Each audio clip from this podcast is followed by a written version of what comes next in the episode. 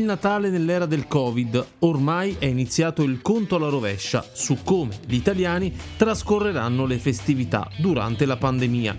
Il 3 dicembre scadrà l'ultimo decreto del Presidente del Consiglio, l'ormai celeberrimo DPCM, e saranno fissate le nuove disposizioni valide anche per il periodo delle feste.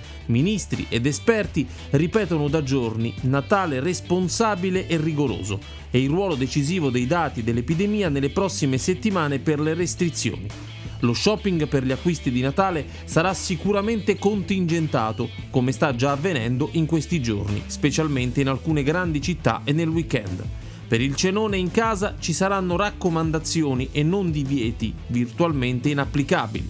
Plausibile che non si possa essere più di sei a tavola, quindi solo conviventi e parenti stretti, ma potrebbe essere portato a 6 anche il numero di clienti in un tavolo da ristorante.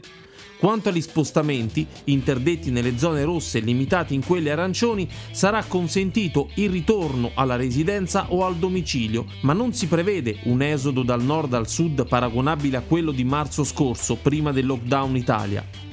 Il coprifuoco, fissato dalle 22 in tutto il paese, potrebbe essere spostato alle 23 o a mezzanotte la sera del 24 dicembre e magari un po' più in avanti a Capodanno per poter brindare in compagnia. Uno dei fattori decisivi sarà l'ormai celeberrimo RT, l'indice di contagiosità, che va riportato al livello più rassicurante inferiore a 1.